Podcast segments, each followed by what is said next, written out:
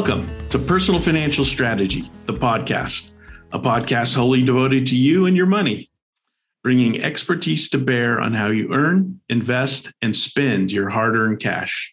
We're switching things up today, just a little bit, departing from the tactics of personal finance and delving a little into a concept I call financial wellness, with the emphasis today on the word wellness. Today, we're going to be talking with Robert Miller, host of the Follow Your Dream podcast, where he interviews lots of dream followers, some who have taken the leap and left their 9-to-5 jobs, started to pursue their passions and dreams. Second switcheroo for today is Robert.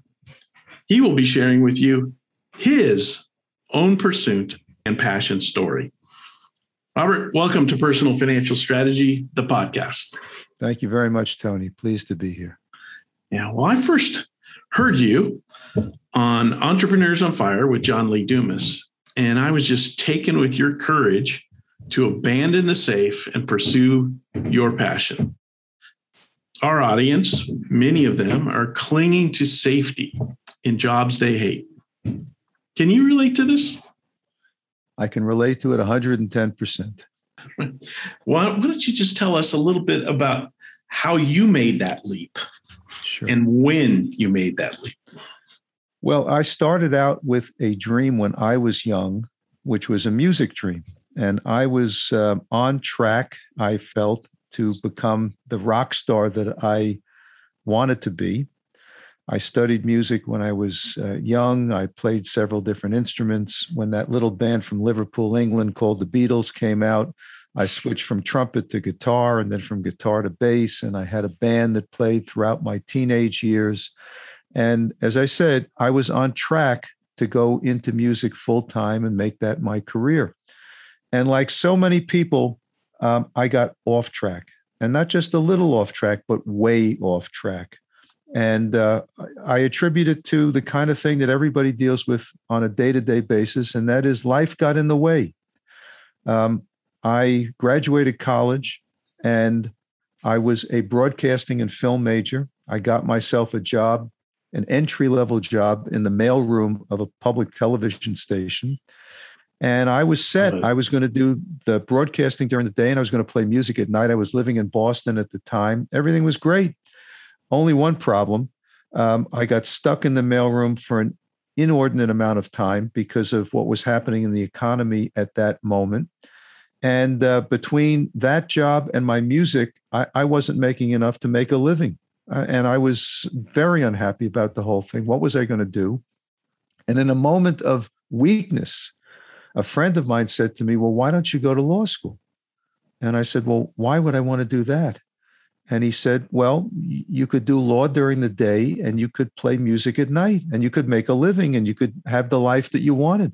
And I thought about it for about 2 nanoseconds. You know, I was a 20-year-old kid. And I said, yeah, that sounds great.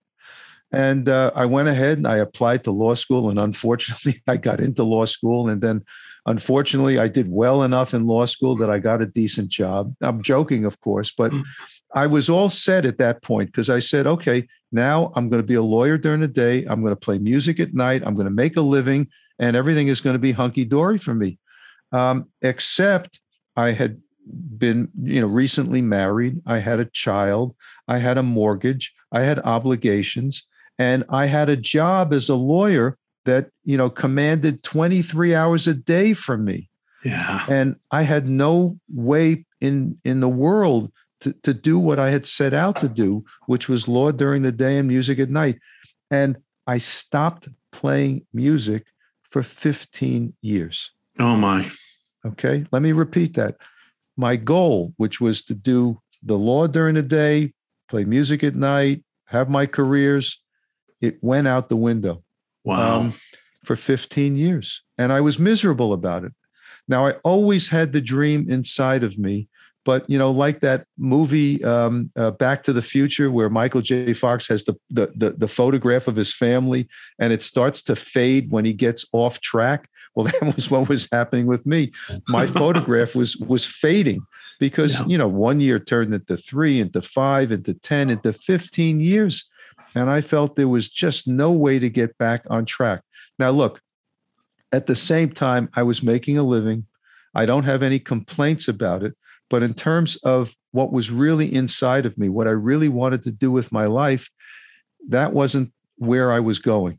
And it took me decades to finally get to the point where I did return to music on a full-time basis.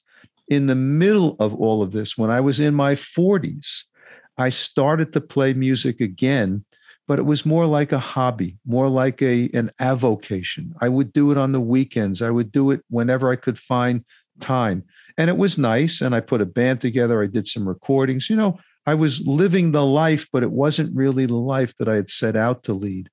And it took me until I turned 60.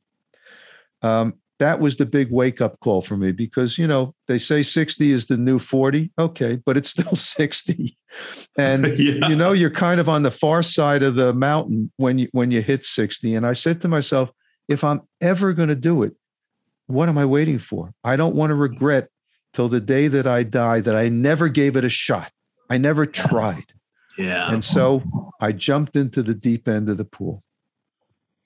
Good for you. Good for you. And what were your main concerns when you made that? That is a leap. I mean, that is, I'm just picturing it in my own mind. You have a very secure job. You have responsibilities in life. Maybe they've tapered off a bit at age 60, but they're still there. And so can you describe what it felt like at the moment where you're like, you made that decision? I'm going to drop what I've been doing and pursue my heart and my passion and my talent. Yeah. You ever see those cliff divers in Mexico that jump off cliffs that are like 1,000 feet in the air? Yes. The water that doesn't seem like it's deep enough to, you know, be safe. That's kind of what I felt like. Look, I was in a position where I felt I could take the shot. And I recognized that there are people that just say, this is all nice. I wish I could do the same thing, but I can't change my lifestyle in order to follow that dream of mine. But remember, dreams come in all different shapes and sizes. Mine happened to be this crazy dream that I was going to become a rock star when I was in my 60s. And I had no role model to follow for that. I mean, I just didn't know anybody that had done that. All the great rock stars, they all started when they were 20-ish. And now they're in their 60s, 70s, 80s, but they've been doing it for 40 and 50 years. I wasn't like that. On the other hand, like I said, dreams come in all different shapes and sizes. So your dream might be to learn a hobby, learn a skill, maybe to, you know, switch jobs. There's all different ways that you can approach these things. And what I really felt was the key to me, and frankly, the key, I think, to anybody, was developing an action plan. And, you know, I love that quote from Mike Tyson, because they asked him, did you have an action plan when you went into the ring? And he said, yeah, everybody has an action plan until they get hit in the face. Okay? Yeah. Which means that you have to be flexible. You have to adjust your plan. And by action plan, what I mean is a series of baby steps. Because if you start out saying, okay, I want to be X, I want to be a nuclear scientist, I want to, you know, go to the moon, whatever it might be, if you look at it as one gigantic leap, it's very intimidating, and it's unlikely that you'll ever do it because it just seems so unwieldy and so impossible. On the other hand, if you sit down and say, okay, I want to do something. What's the first step that I need to take? What's the second step I need to take? You take a series of baby steps. I literally, when I decided to do what I'm doing now, which is music full-time plus my podcast, I sat down and I wrote on a napkin the first 5 or 10 steps that I needed to take, which had to do, of course, with music, because that was what I was going into. Mm-hmm. And if I hadn't looked at it as a series of baby steps, I know that I never would have had the nerve or the courage or the stupidity to jump into the deep end of the pool. So I encourage anybody that is thinking of the kind of move that I made, or just any move at all, to break it down into baby steps, okay? And also, the other thing I want to say is that we all live to some extent with regrets. And hopefully there's small regrets that I never did this, I didn't do that, etc. This was a big, big regret for me. And I didn't want to wake up at any other point in my life, certainly not at the end of my life, and say, gee, I wish I had given it a shot. Because to me, it's the act of trying that gives you that inner satisfaction and happiness. Mm-hmm. The fact that I've succeeded mm-hmm. at a certain level. I mean, here I am. I'm 6+ years into this. I've got 10 albums, including a Billboard #1. I've got 4 or 5 million video views. I've got over 1 million Spotify streams. I've played festivals and concerts around the world. I've opened up for artists like Blues Traveler and Edgar Winter and Boney James and Mindy Abair. I mean, it's been a dream come true for me. But if I hadn't succeeded at that level, if I had just given it a shot, I would have been just as happy, because I feel like the success is the icing on the cake. Right. What you know, it's the old saw, it's the journey, not the destination. Right. So for me, that's how it's worked out. And that really feathers into what we talk about in terms of financial wellness. There's a wellness component. I mean, life is not all about making money. It's about, as you just so eloquently outlined, living a life that has no deep regrets. We're all going to have some regret of some sort that we didn't do something. But at age 60, which is the part I really admire the most in your story, is you said, I'm not going out with that regret. I'm going to face it. And I love your tactics, a baby step approach to it. Could you describe a little bit, just in detail, how that went for you? Like, what was your first, second, and third step? Well, look, again, music was my dream. And sure. I knew that I needed to write more music. I had written music when I was younger, but I kind of had a block when I wasn't going anywhere, and I started to write again. I needed to put a band together. I decided what I was going to do. I held a mass audition that I advertised on Craigslist, of all places. Is that right? I lived in New York City at the time, and I got about 30 musicians that came down. I said I was forming a band, blah, blah, blah. And out of that mass audition, I found the beginnings of my band, which I call Project Grand Slam. And some of those guys are still with me today from the very beginning. And of course, you know, I knew that I needed to start working with the band. I knew that we needed to record, you know, all the indicia that go into being a musician. That was important. But if I've given the impression that it's all a straight line to success, I don't want to give that to your audience. Okay. You know, people ask me, what was it like? And I said, you know, it was a twisty, turny road. You know, it's 1 step forward, it's 2 steps back, it's 3 steps sideways. I can't even remember how many times we played in a club where it was basically a private concert for the bartender and the waitress, okay, because nobody was there.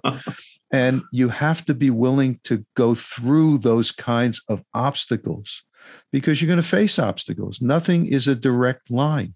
Yeah. And I knew what my goal was. I knew what I was aspiring to. So I just kept my eye on that goal at all times. Was there anybody kind of playing devil's advocate with you, saying, I don't know, Robert, this, you know? Yeah, it was me. It was the devil on my shoulder saying, are you crazy? Why are you doing this? You know, do you really want to keep doing this? You always have doubts. Uh-huh, always, uh-huh. You know, and you probably in your life, you have more doubts and more inhibitions than anybody else does. And I kept fighting that. Thankfully, things were working out for me. I was moving forward most of the time. And that's how I measured it. Am I moving forward? Am I achieving something more than I was achieving previously?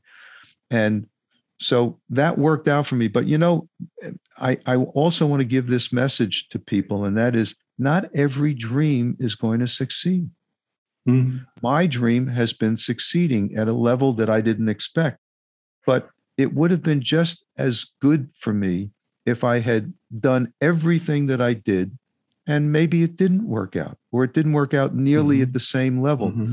Again, if you simply make success, however you define it, as your lodestar, and nothing less than that is going to satisfy you, that's a pretty steep hill that you have to climb. Yeah, yes, it is. Mm-hmm. So that wasn't the way that I went about this. I knew that I wanted to take my shot. And that's what I say to people. If you've got that passion inside of you for something, if it's a passing fancy, forget it. You know, you could do it. You maybe do it. You maybe don't do it. But if you have that feeling in your gut, and I believe that's where you feel things. You know, you can convince yourself intellectually of almost anything, but you know whether in your gut you're telling yourself the truth, because you can't hide that emotion from yourself. It's in you. And I knew exactly what I needed to do. I knew exactly what direction I needed to go. And as long as I was heading in that direction, I just said, let me keep going. Great. That is such an awesome story. And I do admire the courage. I mean, the courage to step out at age 60 and just purely pursue it. Well, it was either courage or stupidity or some combination of the two. But, you know, after I did this, now I can look back a little bit, even though I'm not at the stage that I aspire to be. But people said to me, okay, you've got a story that's pretty inspiring and motivating. What do you want to do with it? And that's why I started my podcast, which is called Follow Your Dream, because that's what I did. And I believe that everybody starts out life with a dream. And typically when we're young, the dreams are big. You know, if you're a little boy, you probably want to be a baseball player, or you want to be an astronaut or something like that. Very few little boys say, gee, I want to grow up and become an accountant, okay? Right. So those dreams sometimes stay with us. Sometimes they, you know, go away over time for whatever reason. But I believe that we all start off with a dream, and we all want to pursue that dream if we can. And like I said, life gets in the way. That's just the way it is for almost all of us. And the question becomes, okay, how meaningful is it for you? Okay. For me, this was very meaningful. I knew that I wanted to take my shot, as I've said several times. So anyway, people said to me, why don't you start a podcast? And I didn't really know much about a podcast. I've only had my podcast for about 6 months or so. But one of the things I found out in music is that music today is not like the music industry or the music business that I grew up with. Yeah, like, no kidding. You had albums, and then it went to CDs, and then it went to downloads on iTunes. All of that's gone. What you have now in the music business is Spotify and these streaming services. Right. Now, Spotify, it's great for them. They're worth $50 billion in the marketplace.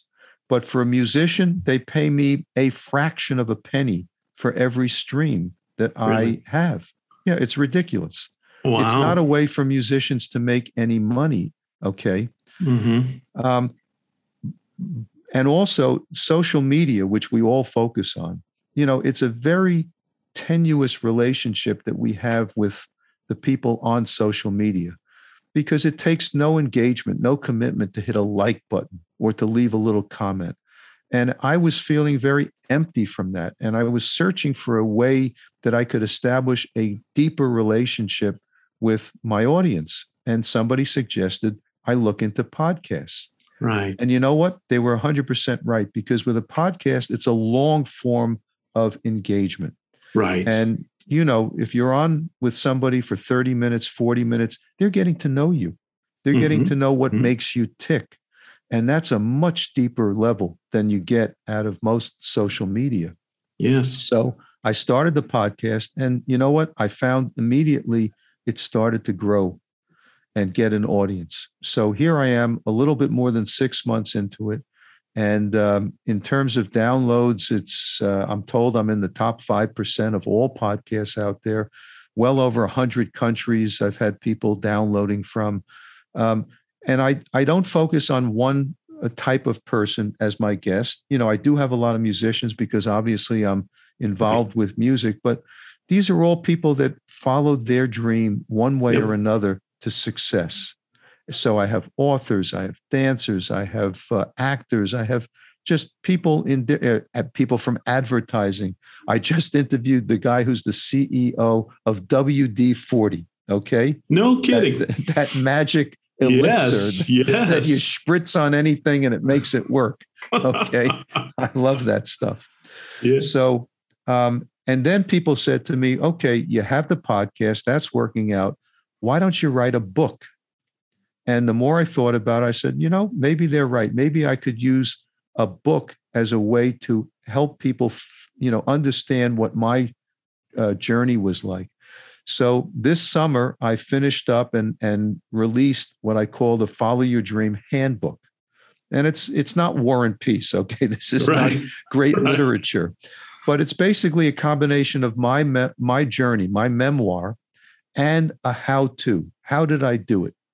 And I created kind of a 5-step method that I thought would apply to almost anybody doing whatever it was they felt was their dream journey.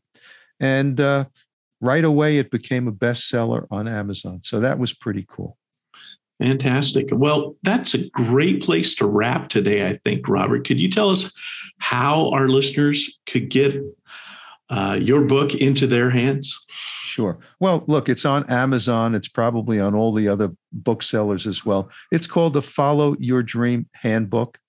And they can also go to the podcast at followyourdreampodcast.com. Anybody that sends me an email, I'll be happy to respond to them. And my music is all under my band, which is Project Grand Slam. So you just go to projectgrandslam.com and you can listen and be enthralled by all of that. Great. Would you put a little context on your music a little bit? What genre would you think you fit into? I'm a product of my upbringing, which was during the British invasion era, the Beatles, the Stones, the Who, all of that.